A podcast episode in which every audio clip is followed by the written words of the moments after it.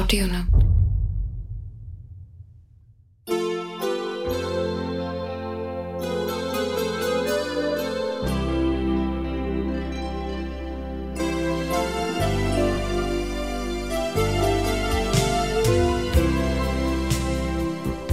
Zpívám rád a je to na mě doufám znát. Zpívám rád, že chtěl bych trochu štěstí dát. Častokrát, když celý kraj šel v písních spát, zvonky štěstí já slyším dál se znít a hrát.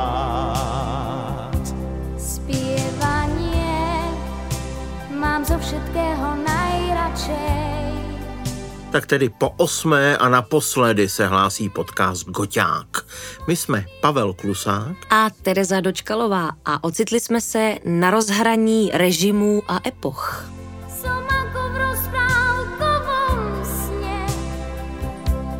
Zvonček šťastia aj pre mňa v diaľke krásne znie. Karel Gott váhá, jestli o něj bude publikum dál stát a ohlašuje konec kariéry. Opravdu, v takhle napínavém momentu jsme se minule rozešli. Takže si to rychle dořekněme. Gotovi je 1,50, vidí, že končí studená válka, že Československo, kde bylo lokální hvězdou, se otevírá světu a lidi najednou mohou porovnávat. Ta šťastná izolace, která zkreslovala měřítka, je pryč. Takže objede zemi na posledním turné, rozloučí se s fanoušky a důstojně se odebere na odpočinek do Baden-Bádenu. A to je konec našeho seriálu. Dann vergiss nicht, dass jemand da ist, der dich liebt.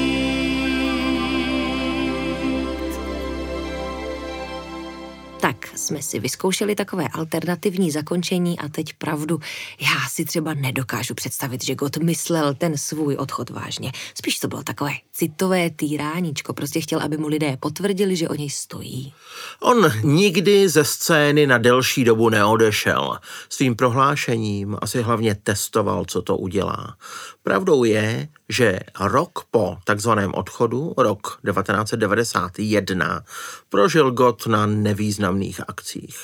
Nevěděl, co se sebou. Jedním z obskurních hostů na jeho koncertech byl šestiletý chlapeček, který hrál country na housle, Jakub Třasák. Dobové publikum si vybaví. Potřeboval se zorientovat.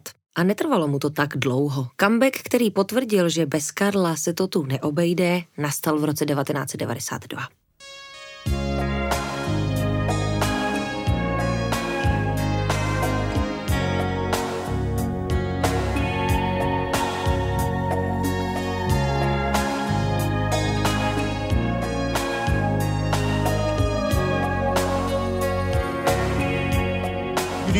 se ženou snídá a vychládá žár, než se den rozhostí. Když muž se ženou snídá, noc zamknou jak chrám s ozvěnou něžností. Když muž se ženou snídá, V roce 92 má God hit, který mu napsal takzvaný zástupce mladé generace Palo Habera, když muž se ženou snídá. Text té písně působí, jako by zpěvák s přechodem ke kapitalismu dozrál a sklidnil se. E, S návratem starosvětského bontonu už nevyhazuje ženu po společně prožité noci před snídaní, ale tím, že se s ní i nají, se odpovědně hlásí k rodícímu se vztahu. Tuhle úspěšnou píseň doprovázel klip s Karlem v plášti, jaký nosil inspektor Columbo. Vedle ní ale vychází ten rok ještě něco. Knižní rozhovor. Ano, kniha Karla Gota a Rostislava Sarvaše Jak to vidí Got, rozhovor na lodi. Je to takový průvodce po názorech zpěváka. Od žen po mezinárodní politiku. Od těch dob se ví o Gotově slabosti pro ilumináty, respektive pro konspirační teorie o tajných bratrstvech, která vládnou světu. V té knižce jsou kapitoly s těžko zapomenutelnými názvy jako Za vším hledej židovské podsvětí. Můj dávný kolega Jiří Peňáz, který si jako promovaný historik s Gotem dobře popovídal, dost výstižně napsal, že ti ilumináti se dobře napojují na Gotův životní postoj. Ovšem na tomhle světě už bylo rozhodnuto bez nás. A tak ani nemá cenu se o něco snažit, něco zlepšovat, jednat v souladu s hodnotami. Světové velmoci si nás v tajném paktu dávno rozdělili a tím to končí. God tedy vstoupil do 90. let a do nové éry jako interpret světových revolucí a jako ten, kdo o kapitalismu nemá velké iluze, protože ho zažil v západním Německu. Od téhle polohy obeznámeného seriózního vypravěče rychle ustoupil, protože pro normální gotovské publikum byla náročná. Šel zpívat stejně zábavné a trochu podezřelé milostné písně jako dřív. Vys single Kakaová o tom, jak chodí s míšenkou. Hm. Když muž se ženou snídá kakao. Ale my se vůbec nevěnujeme Karlovi jako malíři. Přitom právě v roce svého comebacku, v roce 1992, měl první samostatnou výstavu. Bylo to v Praze u Jezulátka. Jeho naivní malířství je samozřejmě bizarní. Už tím, jak je samotným Gotem brané poměrně vážně a jak on maluje sám sebe jako Elvise Presleyho a tak dál. Ale Karel maloval rád a nepochybně vnímal, že vytváří objekty, kterým trh s umění přiřazuje vysoké ceny. V době, kdy natáčíme tenhle seriál, tak vidíme prodejní cenu jednoho Gotova obrazu ve výši tři čtvrtě milionu korun.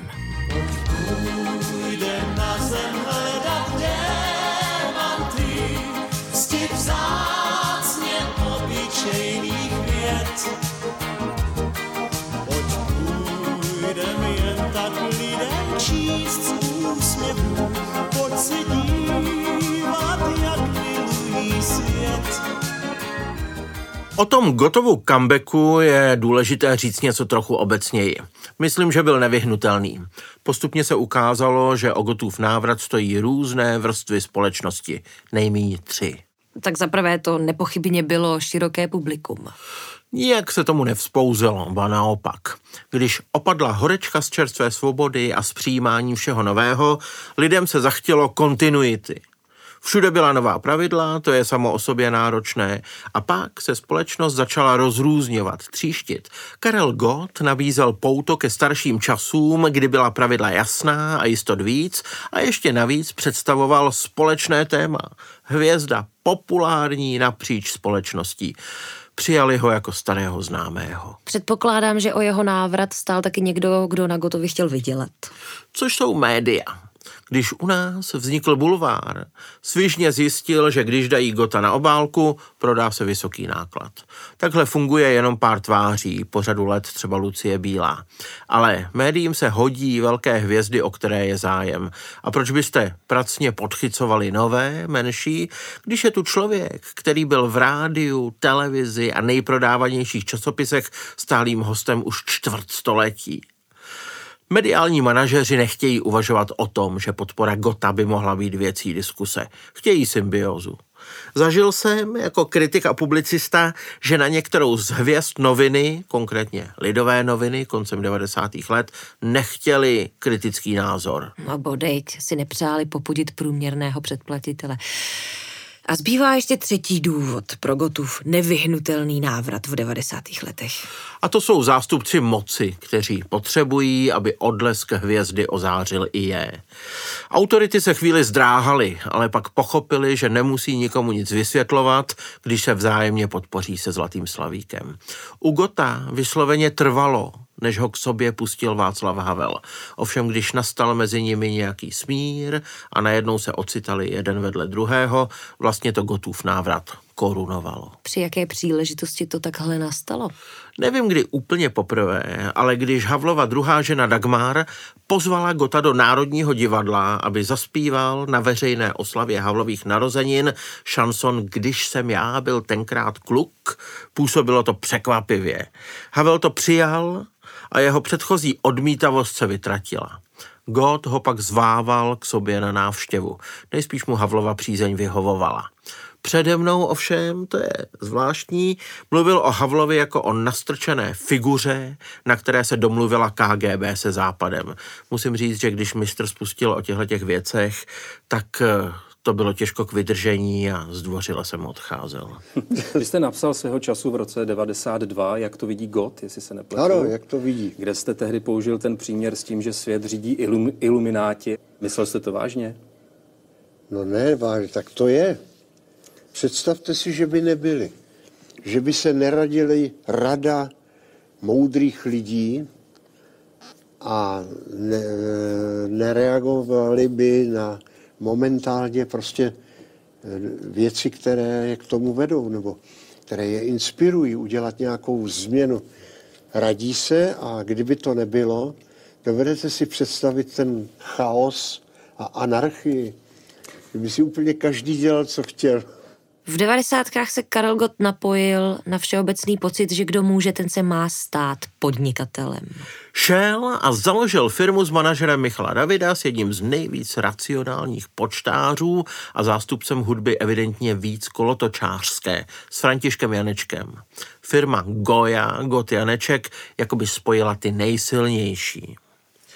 Tomu partnerství se můžeme posmívat, můžeme poukazovat na to, že God byl přeze všechno vždycky gentleman úrovně, kterou Janeček nikdy neměl, nebo tak při nejmenším nepůsobil.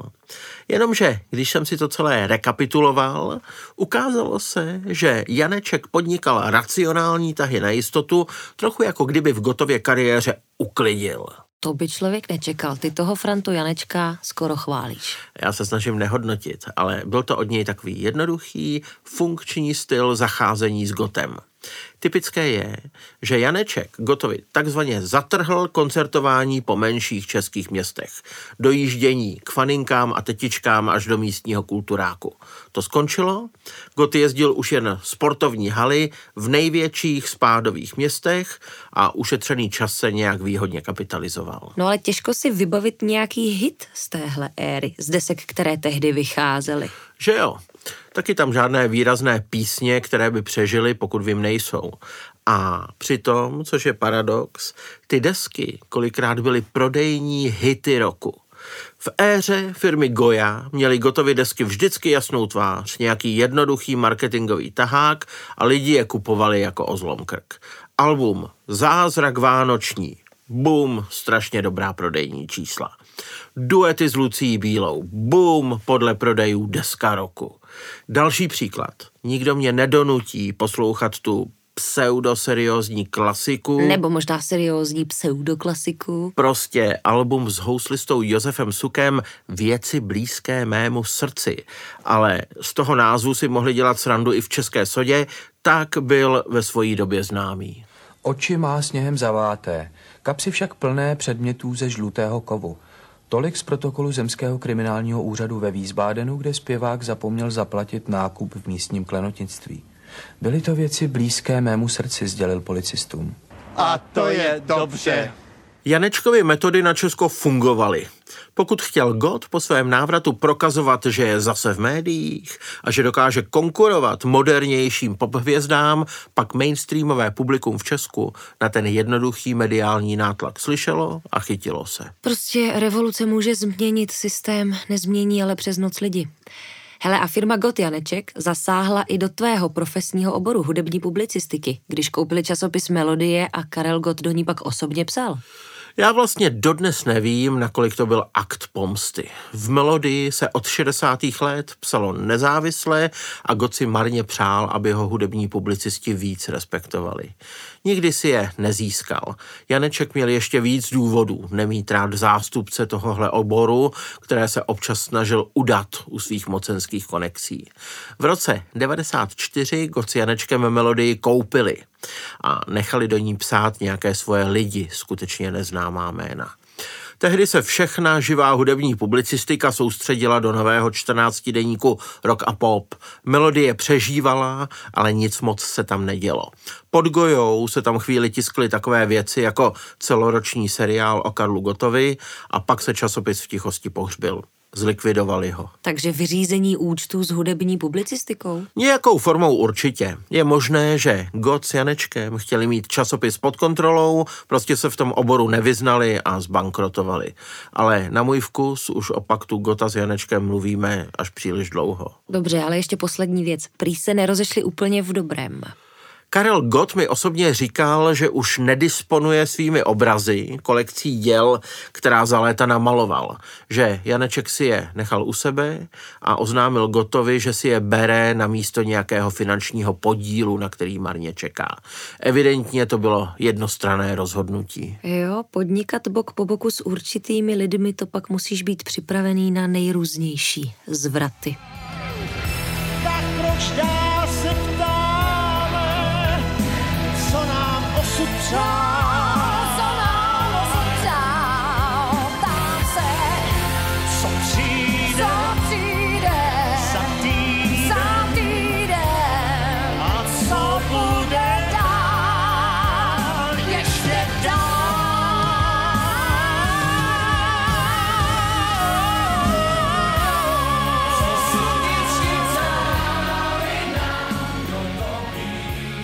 Pro mě končí velký Gotův příběh tím rokem 1992. Zjištěním, že návrat je možný. Že nic nekončí a změny, které proběhly, jsou relativní. Že o Gota bude zájem v každém režimu. Možná je to důležité vyústění příběhu nejen pro zpěváka, ale taky pro společnost. Vlastně se nic nestalo. Všechno může jít dál a případnou komplikovanou část minulosti mlčky přejdeme. Neřešíme ji. Neřešíme ji. Ukázalo se, že většinový veřejný diskurs v Československu a brzy potom v České republice je tak nastavený. No a nepochybně nejen u Karla Gota. Já ale chci říct, že ve světle téhle poenty se s Gotem pak už velké věci neděly. Hudebně určitě ne. On začal žít život legendy, která za sebe ručí úspěchy z minula a tím, že ji všichni známe. A jako s legendou se s ním začalo nakládat. Jako s nějakou popovou veličinou. Kusem historie, který je ovšem pořád osobně mezi námi. Ano, a zkusím to říct konkrétně. Gott byl zase u řady věcí jako první. A to ne vlastním rozhodnutím, ale protože ho producenti a manažeři pokládali za nejvhodnější personu. Když vznikla Síň slávy Akademie populární hudby, jako první do ní byl uveden Karel Gott.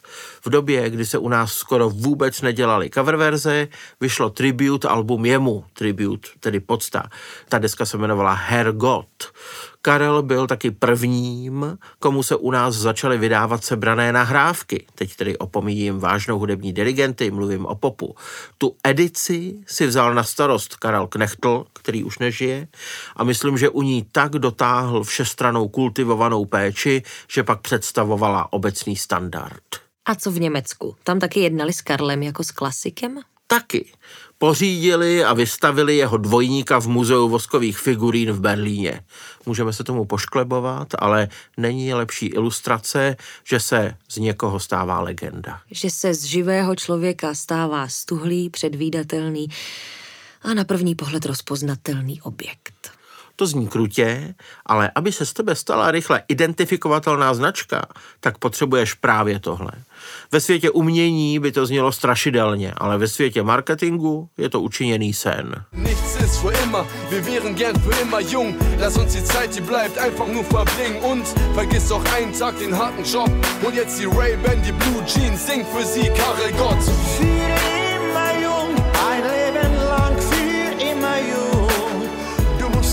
musst dich an die schöne Zeit erinnern, denn nichts ist für immer. Für immer jung, ein Leben lang für immer jung. Ich werde einfach immer alles geben.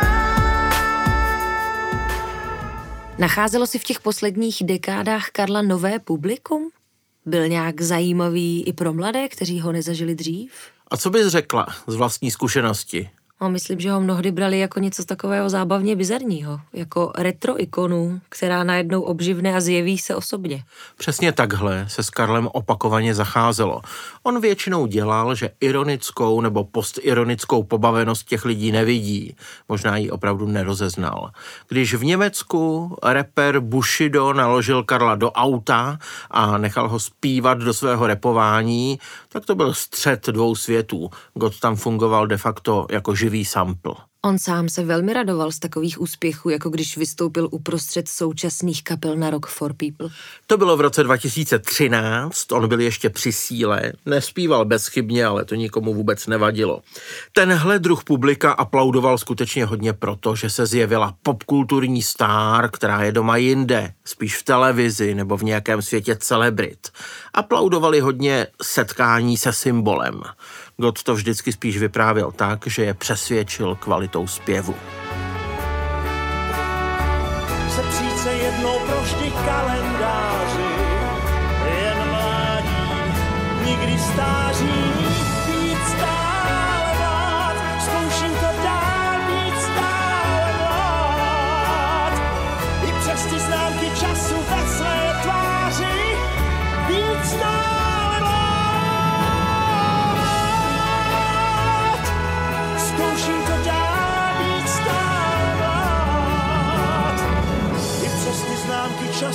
své tváři být stále mlád.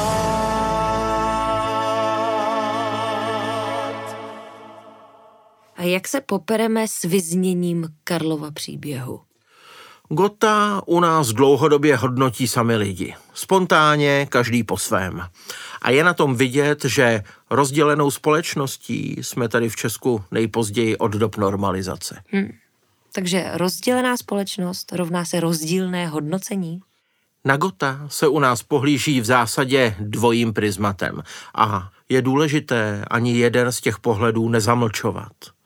Na jedné straně tu jsou lidi, kteří vidí celý příběh Gotova krásného zpěvu na výsluní okupovaného státu kriticky. Možná znají, anebo naopak vůbec neznají slova, která řekl Bono z YouTube, že popularita je měna vysoké hodnoty a měla by být směňována pozorně. Prostě když patříš k těm, kdo mají prostor v médiích, elitní postavení ve společnosti a vliv skrze popularitu, vyplývá z toho taky odpovědnost. Když architekt Zdeněk Lukéš nazval zpěváka v novinovém článku zombím, měl na mysli právě to, že se do svobodné společnosti prokopíroval duch z minula. Že už by tady mělo přestat strašit tohle staré pojetí hvězdy přizpůsobivé čemukoliv a nabízející krásný hlas bez přimknutí k hodnotám. Hm, podcenil, že tohle je jenom jedna skupina lidí. Okamžitě se ozvali ti druzí. Ta rozdělenost názorů se nedá ignorovat, ale občas se to děje. Když Karel Gott zemřel, pro média se zdálo nesnesitelné a nepětní říct nahlas tak jednoduchou věc, jako že na Gota u nás tak široce panuje dvojí pohled. Převládla úcta a taky radost médií, že mají výdělečné téma a slovo dostali jenom lidé z té druhé skupiny. Ta říká, že hlas a charisma jsou víc než postoj a že Karel Gott nikomu nic nedlužil. Zdá se mi, že tohle pojetí hvězdy odchází spolu s minulostí. Že dneska už i mainstreamové hvězdy, jako třeba Beyoncé, Rihanna nebo ti nejslavnější repeři, neignorují velké společenské příběhy a vztahují se k nim. Nechtějí být užiteční jen přes charitu, což byla jistě Karlova ctnost, ale používají právě svou osobu k posilování rovnosti, spravedlnosti a debatě o lepším světě. Jasně. Jenomže zároveň vedle nich fungují Lana Del Rey nebo Justin Bieber, kteří chtějí strhnout publikum a společenská debata je jim šumafuk. Karel není výjimka a vždycky tady budou hvězdy jako on.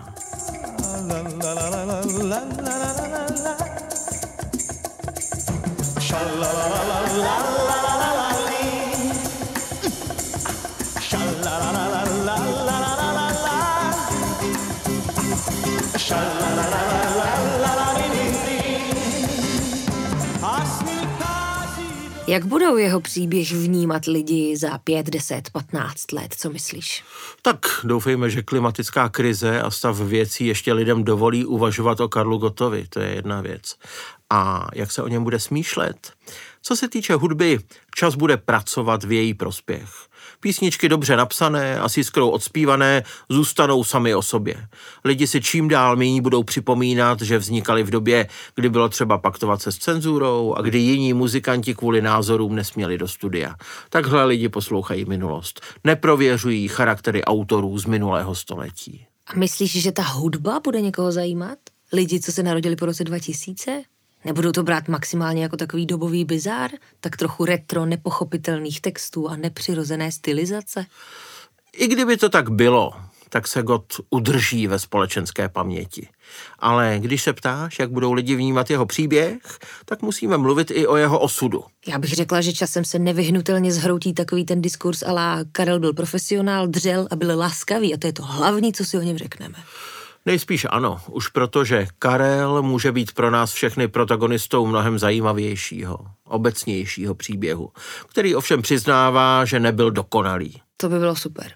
Já si představuju, že časem, já nevím, možná brzo, vznikne o zpěvákovi jménem Karel hraný film.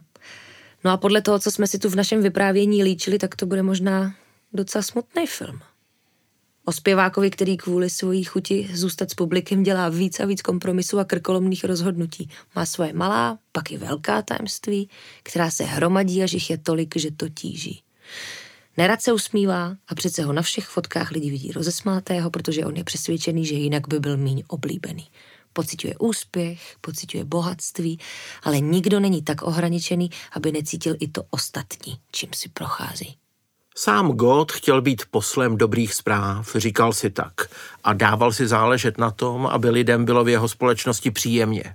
Přitom všem se ale bránil tomu, aby nějací filmaři nebo reportéři mohli vytvořit jeho portrét, nahlédnout ho, jaký je a vydat o tom svědectví. Protože pro samotného Gota by to znamenalo konfrontaci s melancholií. Skutečnou melancholií, která vyplývá z daně za setrvání na velké scéně. Karel zůstává protagonistou příběhu československých médií ve 20-letí normalizace.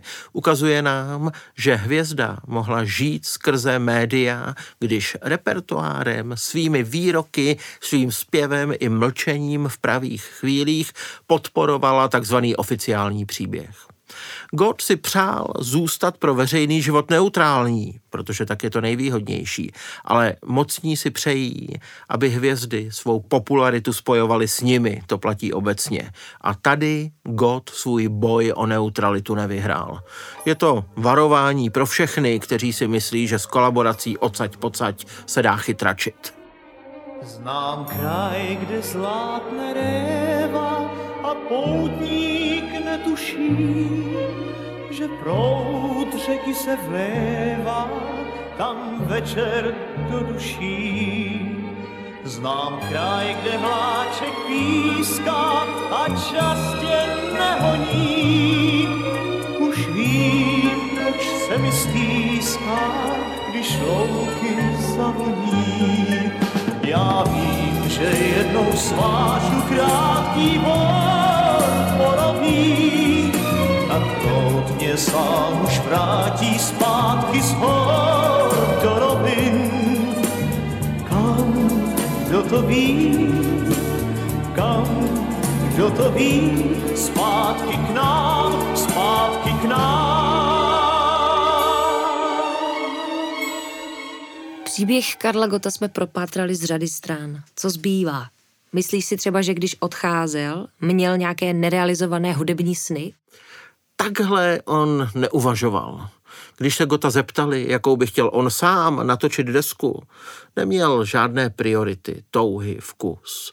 Jeho největším a upřímným, ba autentickým přáním bylo, aby vyhověl publiku. Aby se strefil do toho, co ho dál bude spojovat s posluchačkami a posluchači. Od října roku 2019 máme Karla Gota k dispozici jenom na nahrávkách, filmech a televizních záznamech. Neprožívám to sentimentálně, ale viděl jsem to překvapení mezi lidmi, kteří vlastně nepočítali s tím, že bychom měli žít bez Gota. Té konstanty českých televizí, rádií a obálek časopisů. Říkám si, že by bylo zajímavé vědět, jak by reagoval na věci, které přicházejí a které nás čekají v nadcházejících letech. Ať už jsou to změny ve společnosti, klima nebo třeba silnější nástup umělé inteligence v pop music. Já myslím, že je to jasný. Po tom, co jsme se tu osm dílů zabývali Karlem, tak mně je třeba úplně jasný, jak by zareagoval na všechno, co přijde. Jak? No přece tak jako vždycky. Stejně jako od samého začátku až do konce. Zpíval by. A zpíval a zpíval. Karel by prostě zpíval. Milí posluchači, Díky, že jste s námi prošli tímhle příběhem, který tak zvláštně prostupuje naší zemí už 60 let. Věříme, že stálo za to zkusit příběh Karla Gota pojmenovat. Je to marná sláva i náš příběh. Loučíme se s vámi. Podcast Goťák pro vás připravili Tereza Dočkalová a Pavel Klusák. A taky řada dalších lidí. Mistr zvuku Krištof Blabla, produkční Jakub Rálek, dramaturgině Eva Pjajčíková a režisér Marek Najbert. Goťáka vyrobil Audionaut ve spolupráci se studiem Beep. Ale poslední slovo, ať má ten, o kterým to celý bylo. A kdo chtěl zpívat, zpívat a zase zpívat. Omluvte mne, prosím vás. Nemám ani trochu čas. Teď spím, teď spím, teď spím. Počkejte až ráno zas, probudí mě slunce jas. Teď spím, teď spím, teď spím. Kromě mého snění nic tu pro mne není. Všechno kolem v mlze mizí. I moje ruce jsou mi cizí. Nevím, je-li noc či den. Nevím, kde se vzal můj sen. Jen vím, že spím, že spím. Oh yeah. Když mi nikdo nebrání. Yeah, beru prášky pro spaní. A spím, a spím, a spím. Nezlobte se, prosím vás, jestli nemám dobrý hlas, když spím, když spím, když spím. Možná, že jsem moc snil, neboť jsem nezmocnil něco jako pocit, že tu hraje tisíc klarinetů a s nimi zpívám ze všech sil. Aby kdo pochopil, že vím, že spím, že spím.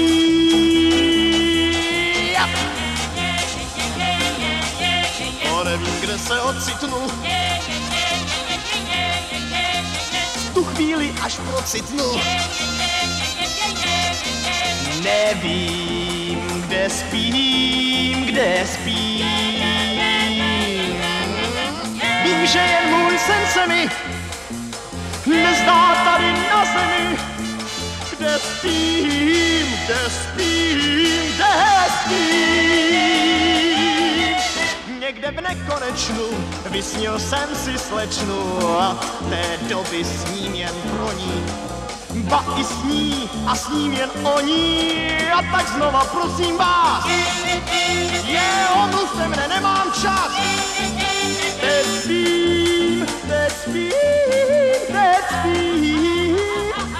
Je, je, je, je, je. Teď spím, o, teď spím.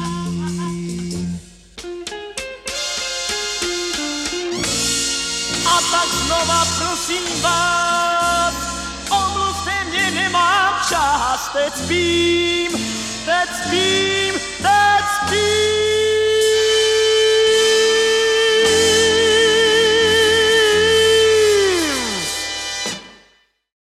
Audionaut je součástí planety Bionaut.